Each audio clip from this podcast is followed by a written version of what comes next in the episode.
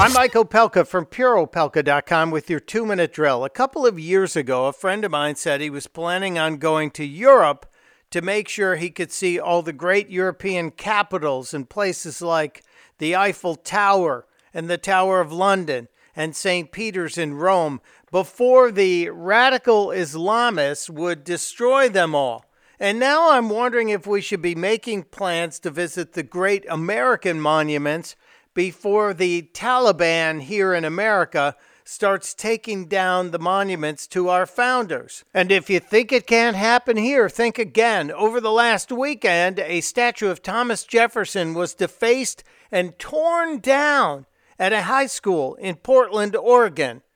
Torn down. The third American president one of the founding fathers, the guy that wrote the Declaration of Independence. They are out to cancel America's history.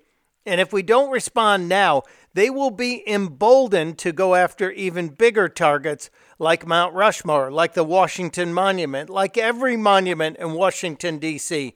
The message we need to send to all of them is simple History is not there for us to like or dislike. History is there for us to learn from it. And if it offends you, good.